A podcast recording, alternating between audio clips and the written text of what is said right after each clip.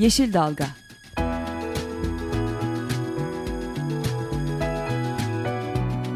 Çevre mücadeleleri üzerine.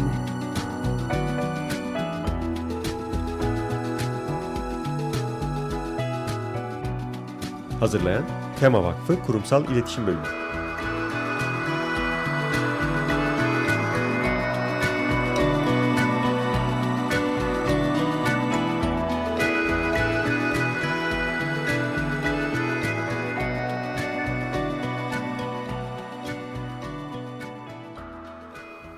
Merhabalar, bir Yeşil Dalga programında da sizlerle beraberiz. Ben programı hazırlayan ve sunan ekipten Gökşen Şahin. Ben Esra Yazıcı Gökmen. Benim için biraz ilginç oldu bir önceki programın konuğu olup bu programın programcısı olunca Gökşen'i böyle bırakmıyorum. kendi, kendi kendimi tekrar ediyormuş gibi oldum bir an ama.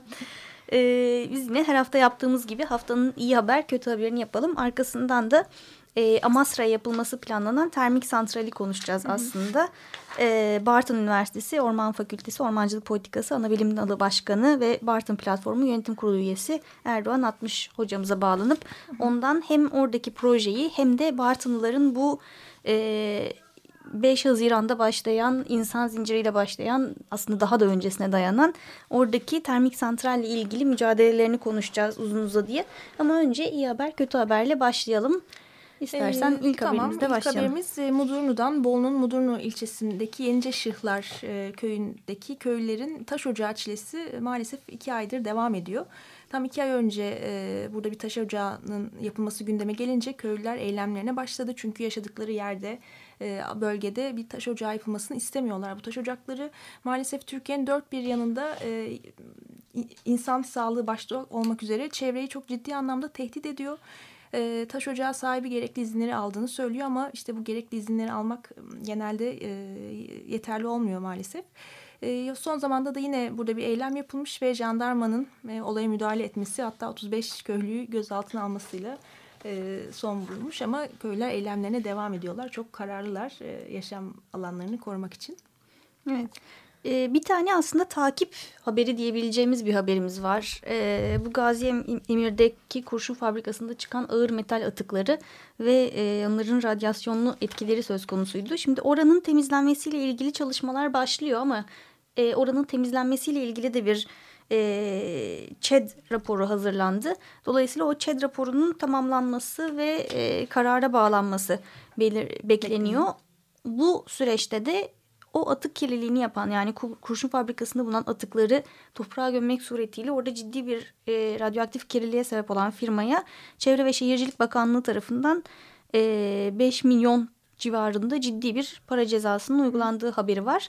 E, umarız bir an önce de e, bu atıkların temizlenmesine de başlar. Çünkü oradaki hala atıkların temizlenmemesi durumu hala orada bir radyoaktif kirlilik olarak tehlike yaratmaya devam, devam ediyor. ediyor. Evet, e, cezalar caydırıcı ama Evet. tek başına e, da yeterli değil. Son olarak da bir duyurumuz var. E, İstanbullular için çok önemli bir duyuru aslında. Üçüncü Havalimanı e, planları askıya çıktı 17 Haziran'da. İl Çevre Şehircilik Müdürlüğü'nde ve İl Çevre, İstanbul İl Çevre Şehircilik Müdürlüğü'nün internet sitesinde aynı zamanda bu planlar erişilebilir. Ne planlar bunlar? 1 bölü 100 bin ölçekli çevre düzeni planı değişikliği ile havalimanının 5 bin ve 1000 ölçekli imar planları askıya çıktı. Ee, bu planları bir an önce İstanbul'un aslında inceleyip e, itiraz etmesi gerektiğini e, düşünüyoruz. Özellikle 100 bin ölçekli çevre düzeni planı e, bir şehircilik ve planlama ilkeleri açısından baktığımızda plan değişikliği değil. Sadece plan paftası üzerine e, havalimanı lekesinin işlenmesinden ibaret. E, yine 3. köprüde olduğu gibi e, böylesi e, geniş çaplı bir proje çok yanlış bir şekilde e, yapılmaya e, devam ediyor. Evet. Yani O bunu yüzden- zaten e, çok ilginç yani plan değişikliği yapılmadan başladı bu iki projede. Üçüncü köprüde, üçüncü e, havalimanı ve da. gayet göstermelik yani bu normal bir plan değişikliği e, değil kesinlikle. E, hani yap- yapmış olmak için e, diyebiliriz. E, 100 binlik ölçüye bunu e, şekil olarak Evet.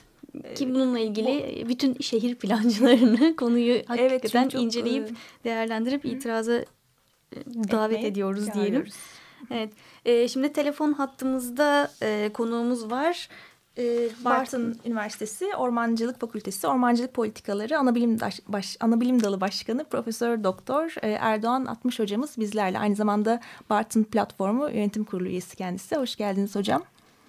E, çok teşekkür ediyorum. Merhaba hocam, hoş geldiniz.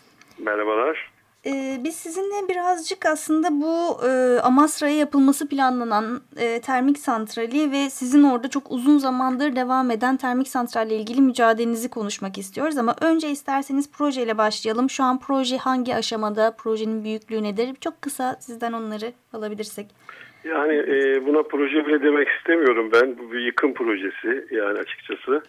E, çünkü 1320 megawatt gücünde bir termik santral. HEMA entegre termik santrali.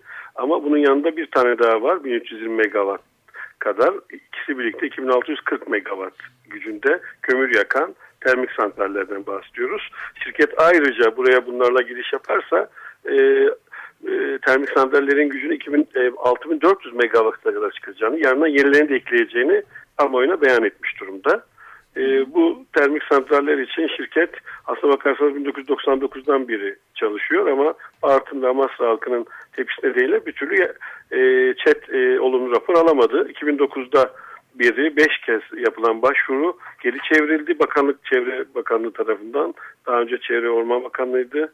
Sonra şimdi Çevre ve Şehircilik Bakanlığı beş kez bunlar iade edildi. Yerin uygun olmadığı, bu yerin turizm, tarım, ormancılık, e, balıkçılık için uygun olduğu e, belirtildi. E, çevre düzeni planına uygun olmadığı, Bartın yöre ekonomisine zarar vereceği gibi nedenlerle geri çevrildi ama bu sefer farklı bir durum var. E, alt, e, altıncı başvuruyu bu sefer kab e, kabul etmek üzere bakanlık. En son e, rapor tamamlandı ve halkın itirazlarına açıldı. 10 iş gün içinde halkın itirazlarından sonra da son karar verilecek. Evet. E, dolayısıyla bu itiraz süresi içinde sizin de bir imza kampanyanız başladı bildiğimiz kadarıyla. Evet. Bartın platformu olarak. E, ona nereden ulaşabilir dinleyicilerimiz? Hemen onu da arada söyleyelim. Siz bildiğim kadarıyla şu an 12 tane farklı tipte dilekçe hazırladınız. 13 ve bu, şu an için 13 ama artıyor sayımız devamlı. Çünkü farklı e, dilekçeler hazırlıyoruz. Farklı konularda e, örneğin e, Amasra'yı görüp de e, görmeye gelmiş olan, beğenmiş olan insanlar var. İstanbul, Ankara ve Türkiye'nin veya dünyanın çeşitleri onlar için de dilekçemiz var. Ama bu yörede yaşayan insanların da içinde var. Tarımla uğraşan için ayrı var. O anlamda farklı farklı dilekçeler var. Biz bunu imza kampanyası demiyoruz. İtiraz dilekçesi evet, kampanyası doğru, diyoruz özellikle. İmzadan öte bir kampanya. Herkes e, vatandaşlık numarasını da vererek, TC numarasını da vererek e, itiraz dilekçesi veriyor. Resmi bir dilekçe bunlar. Çevre ve Şehircilik Müdürlüğü'ne teslim ediyoruz veya kendilerinden etmelerini istiyoruz. Ve bunlar hepsi tek tek kayda giriyorlar. Ayrıca e, bu başvuru, e, bu itirazlar e, mail üzerinden de Çevre ve Şehircilik Müdürlüğü'nün resmi mail adresine de yapılabilir. Fax numarası da var. Bunları paylaşıyoruz. E, hem internette yani Facebook'ta, Twitter'da Bartın platformu adresinden ya da Amasya ve Bartın'da termik santral yapmak istemiyorum grubundan Facebook'ta paylaşıyoruz. E, o açıdan buralardan vatandaşlarımız gidip bu direksiyonliklerini alıp kendileri fax gönderebilirler. Postayla Çevre ve Şehircilik Müdürlüğü'ne yani Bartın'daki Çevre ve Şehircilik Müdürlüğü'ne gönderebilirler.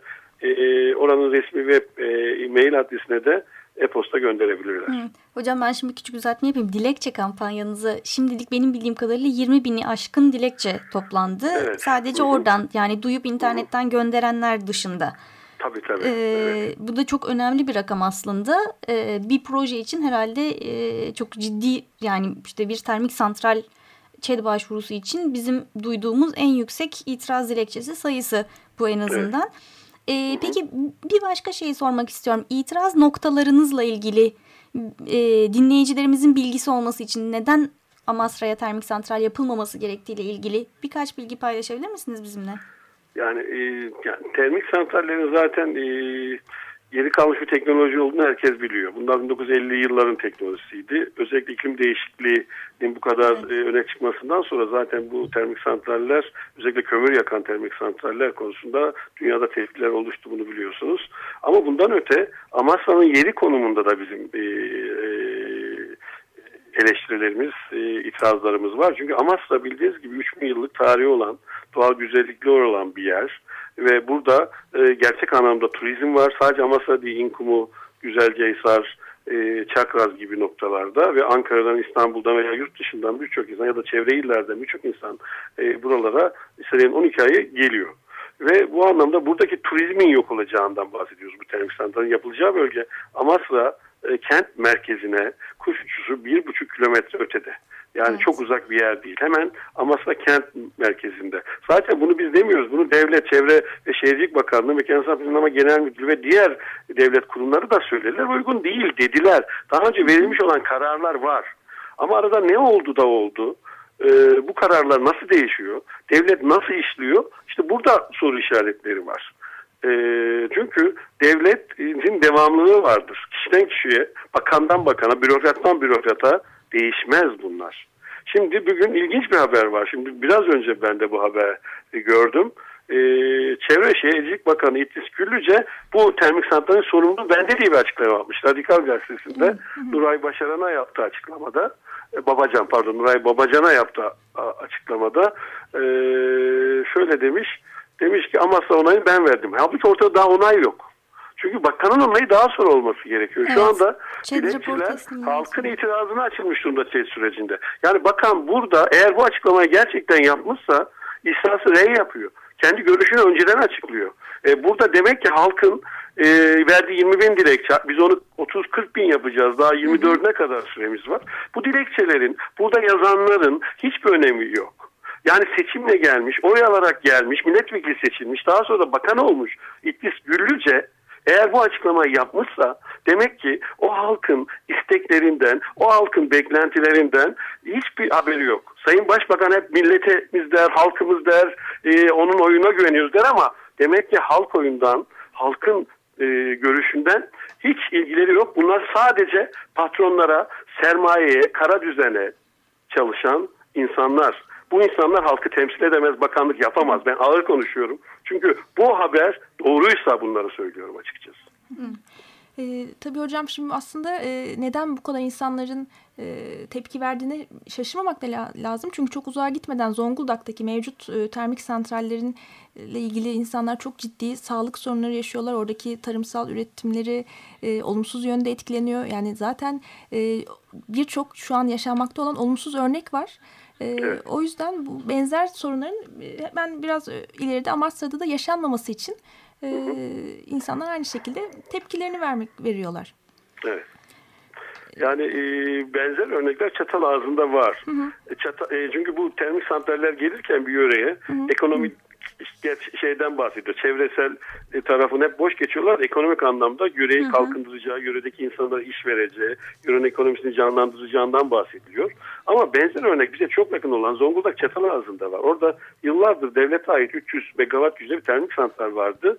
Ondan sonra bir de özel sektör firması oraya e, bir başka termik santral yaptı. İki tane Ve, yapıldı. Hatta e, üçüncüsünün de orada yine yapılması şu anda. Üçün, tabii tabii. O üçüncü özel yapılıyor. E, sektör üçüncü termik santral yapacak. Oraya bir çivi çakınca yanına diğer çivileri de çakıyorlar termik hı hı. santralleri de kuruyorlar.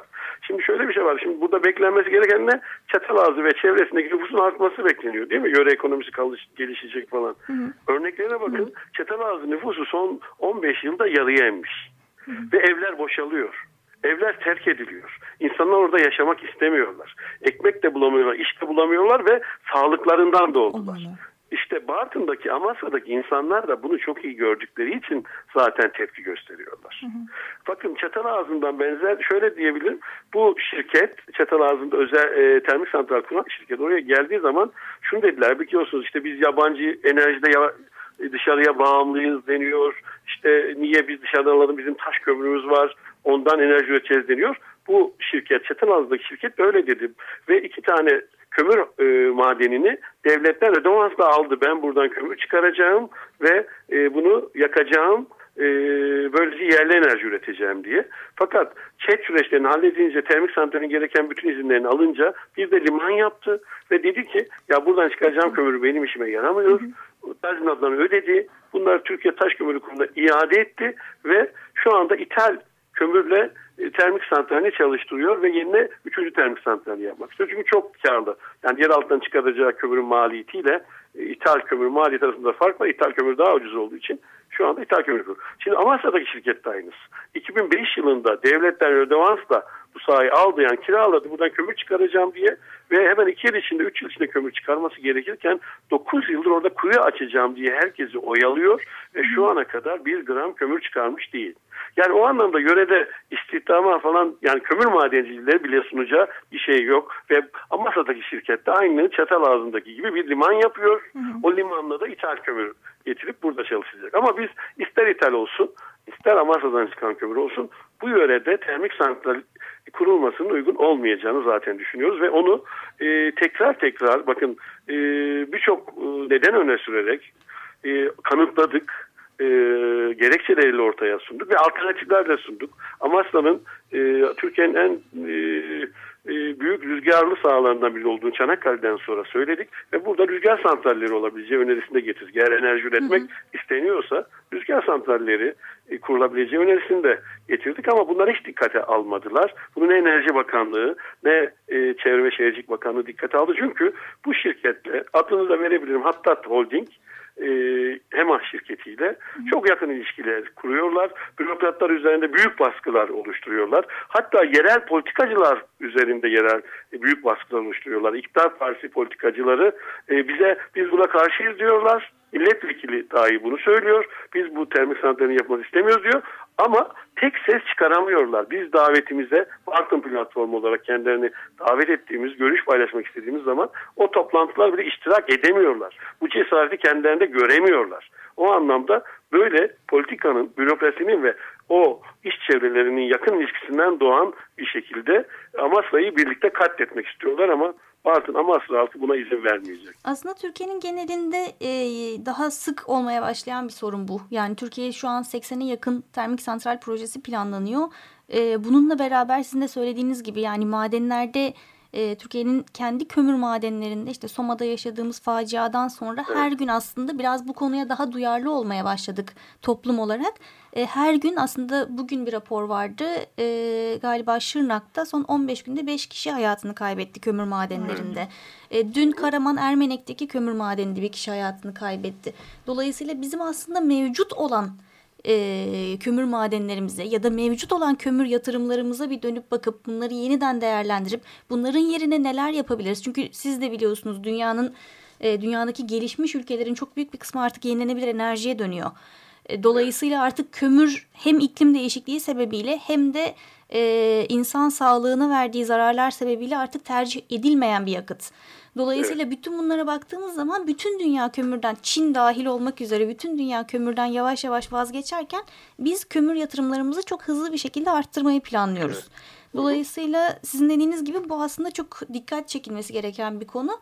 E, ben bir tek şeyi sormak istiyorum hocam size. Sizin ormancılıkla ilgili derin bilginize dayanarak orası bir de aynı zamanda hani hem turistik olarak hem e, balıkçılık ve yöre halkının geliri açısından önemli. Ama diğer taraftan da orası gerçekten e, çok yeşillik bir alan. Dolayısıyla çok da e, hani bir başka açıdan da yani iklim değişikliğinden söz ettiğimizde biz diyoruz ki iklim değişikliği durumunda Türkiye'yi kurtaracak olan bir alan varsa Türkiye'nin kuzeyindeki ormanlar ve o bölgedeki biyoçeşitlilik.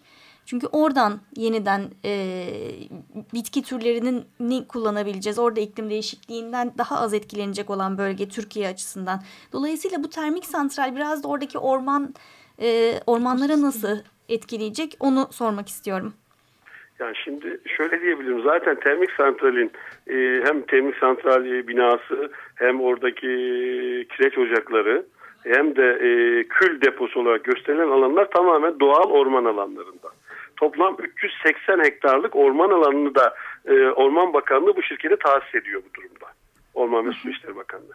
Bir kez 380 hektar doğal orman alanı birebir o termik santral tesisi nedeniyle yani yan tesisleriyle birlikte ortadan kalkmış olacak. Bu da büyük bir rakam. Bu biz bir 3-5 ağaçtan da bahsetmiyoruz esprisini yaparsak. Evet. Bir 380, 380 hektarlık doğal orman ekosistemi yok edilecek. Bundan öte dediğiniz gibi binlerce insan her yıl bu yöredeki yeşili ormanı görmeye geliyor. Ee, ve bu orman yani Türkiye'nin en iyi orman alanlarına sahip burası. Yani dan birine sahip ve Küre Dağları Milli Parkı var. 2000 yılında Milli Park ilan edilen çok önemli bir korunan alan. Türkiye'nin ilk PEN Park yani bir korunan alan sertifikası alan ilk milli parkı. e, bir korunan alanı yani Türkiye'nin e, bu termik santralin yapılacağı alana sadece 12-13 kilometre uzaklıkta. E, ama bunu bile e, ne yazık ki Doğa Koruma ve Milli Parklar Genel Müdürlüğü bizim e, çok değerli olan bu milli park etkiler diye bir rapor veremiyor. Sadece verdiği rapor şu chat sürecinde görüş. E, bizim sınırlarımız dışındadır diye bir görüş. Yani bu şekilde bir korumacılık anlayışı olmaz. Yani e, sınırların dışında olan her şey sizi etkileyebilir. E, örneğin Greenpeace'in geçen e, iki hafta önce açıklamış olduğu sessiz ölüm raporu var. Evet. Frankfurt Üniversitesi'ne açıklamış oldu. E, İstanbul'daki sanayi tesisindeki üretilen şeyler ya da Kocaeli'deki e, Mersin'i etkiliyor. Ya da dünyanın bir başka yerini etkiliyor sağlık bakımından veya bitki örtüsünü etkilemesi bakımından ve iklim değişikliği üzerindeki etkisi bakımından. O açıdan yani aslında adı doğa koruma olan genel müdürlüğün sadece sınırları içini değil de sınırları dışından e, gelecek olan tehlikelere karşı da raporlar, görüşler oluşturması gerekiyor ama ne yazık ki biz o görüşleri oluşturamıyoruz. Evet bu arada sizin altını çizdiğiniz Greenpeace'in o raporu da çok önemli bir rapor. Sessiz ölüm raporu. Çünkü o da e, dinleyicilerimizle paylaşmak için söyleyelim aslında kömürlü termik santrallerin insan sağlığına olan etkilerinden söz ediyor. E, burada bizim göremediğimiz biz hep işte bacadan duman çıkıyor diyoruz ama o dumanın içindeki mikropartiküller yani bizim gözle göremediğimiz o küçük parçacıkların içinde civa, arsenik gibi kömürün yapısında topraktan çıkarttığınız kömürün yapısında doğal olarak bulunan maddeler çıkıyor. Dolayısıyla o bölgede e, sadece tarım, hayvancılık ya da balıkçılık faaliyetleri değil aynı zamanda insan sağlığı da çok Tabii. ciddi olarak etkileniyor. İşte hep Zonguldak örneği verilir siz de bilirsiniz. Zonguldak'taki termik santraller açıldıktan sonra dört tane onkoloji bölümü kuruldu Zonguldak'a diye kanser bilimi. Dolayısıyla o da çok e, önemli ve genelde Türkiye'de e, enerji yatırımları konusunda göz ardı edilen bir unsur. Bizde şey var bizim e, raporlarımızda sunduğumuz, görüşlerimizde sunduğumuz şeylerden biri de şu. E, burada e, enversiyon tehlikesi de var. Yani e, çünkü bu termik santral deniz kenarına kuruluyor. Arkasında büyük bir dağ var. E, o anında denizle kara arasındaki o sıcaklık farklarından oluşan sis tabakası burada bahar aylarında çok yoğun şekilde oluşmaktadır. E, bir örtü oluşturacak ve o biz iddia ediyoruz ki o gazlar atmosfere karışamayacak, yere dönecek yani yeryüzüne dönecek ve insanları zehirleyebilecek. Bu böyle bir olayı çok iyi bilirsiniz. 1952 yılının Aralık ayında 3-4 gün süren böyle bir enversiyon olayı Londra'da e, 4 bin kişinin bir gecede ölümüne neden olmuştur. Böyle bir ölümcül tehlike de vardır. Böyle ani gelişebilecek bir ölümcül tehlikenin varlığından bile bahsettik. Biz bunu uyardıktan sonra ne yazık ki e, bu şirket e, bir bilim adamından, profesör doktor ünvanı bir kişiden bir enversiyon raporu istedi ve şöyle diyor rapor, e, Haziran, Temmuz, Ağustos aylarında e, enversiyon tehlikesi yoktur diyor. O kadar. Geri rapor. kalan aylardan. Geri kalan 9 ay için bir şey söylemiyor. Biz de zaten 9 diğer 9 ayda tehlikeli olduğunu söylüyoruz. Yani Haziran'da sıcaklık farklılık kadar olmadı. Bu enversiyon tehlikesi zaten az onu biz biliyoruz. Ama diğer 9 ayda görüşünüz nedir diye sorduğumuz zaman böyle bir rapor veremiyor o hocalar. Yani böyle bir bilimin bu şekilde dejenere edilmiş kullanımı da söz konusu. Yani bu chat raporunun ekinde yer alıyor bu rapor. Buna benzer birçok konuda sosyal etki değerlendirmesi raporu olsun, diğer raporlar olsun. Hepsi bu şekilde raporlar ve herkes yani bunu şöyle söyleyebilirim. E, Gabriel Garcia Marquez'in yakınlarda kaybettik. Onun Kırmızı Pazartesi romanını çok iyi bilirsiniz. Evet. E, olayın kahramanı der ki ben şunu öldüreceğim der. Bütün şehir onu öldüreceğini bilir. Ama herkes kimse bir şey yapmaz açıkçası. En sonunda gider kitabın sonunda da o kişiyi öldürür. Hı. Yani şimdi Amasya içinde o var. Biz diyoruz siz Amasya'yı öldüreceksiniz. Siz Batın'ı öldüreceksiniz. Uyarıyoruz. Bizi ne e, bakanlık dinliyor ne bürokratları dinliyor. E, kimse dinlemiyor. En son öldüğü zaman ne yapacağız? Biz aynı işte Enerji Bakanımız gitti o kadar uyarılara rağmen Soma'da işte güvenlik yok dendi madende güvenlik yok dendi. Hiçbir önlem almadılar, denetim yapmadılar. 300 bin insanımız öldü gitti. Orada çıkan insanlarımızın cesetlerini saydı bakan. Bakanın görevi o değil. Evet. O ee, insanların so, ölümünü süremiz, önlemek bakanın evet, görevi. Evet doğru söylüyorsunuz hocam. Süremizin sonuna geldik. Son olarak e, şey Twitter ve Facebook'tan istiyorum. dilekçelerin adresini verelim isterseniz. Bir kere Bartın daha dinleyicilerimizde. Bartın platformu. Buradan ee, dilekçelere ulaşıp dilekçe kampanyasına e, katılabilirler. Twitter'da hem de Amasya ve Bartın'da termik santral istemiyorum grubundan da üye olup oradan da alabilirler. Ama ben bir hatırlatma yapmak istiyorum. Biz şimdi e, salı günü dilekçelerimizi vermeye başladık. Her gün binin üzerinde, iki binin üzerinde dilekçemizi teslim ediyor. İnsanlar kuyruğa gelip e, Çevre Şehircilik Müdürlüğü'ne bunları te teslim ediyor. Ama haftaya salı günü yani 24 Haziran salı günü akşam saat 16'da biz bütün dilekçelerimizi toplu şekilde e, teslim edeceğiz. O anlamda biz Bartın'da, Amasya'da yaşayan herkesi veya İstanbul'dan, Ankara'dan, çevre illerden, Zonguldak, Çiğde'den gelebilecek herkesi bizimle birlikte haftaya 24 Haziran akşamı saat 16'da e, dilekçe teslimine e, ve o son dilekçe teslimine basın açıklamamıza bekliyoruz. Bunu bir miting gibi olmasını istiyoruz. Bize destek olmaya çağırıyoruz. Çok teşekkür ederiz hocam programımıza katıldığınız için. Maalesef süremizin sonuna geldik. Ee, çok teşekkür ediyoruz tekrar. Ben çok teşekkür ediyorum. Çok teşekkürler. Oldu. İyi günler. Hoşçakalın. İyi günler. Ee, bu haftalık da Yeşil Dalga'nın sonuna geldik. Önümüzdeki hafta görüşmek üzere. Şimdilik hoşçakalın. Hoşçakalın. Yeşil Dalga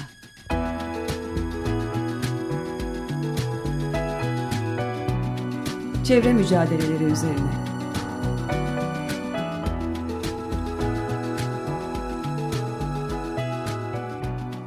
Hazırlayan Tema Vakfı Kurumsal İletişim Bölümü.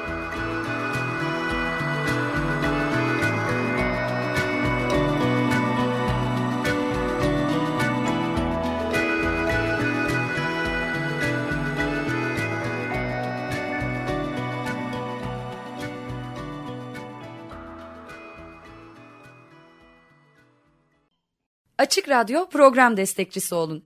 Bir veya daha fazla programa destek olmak için 212 alan koduyla 343 41 41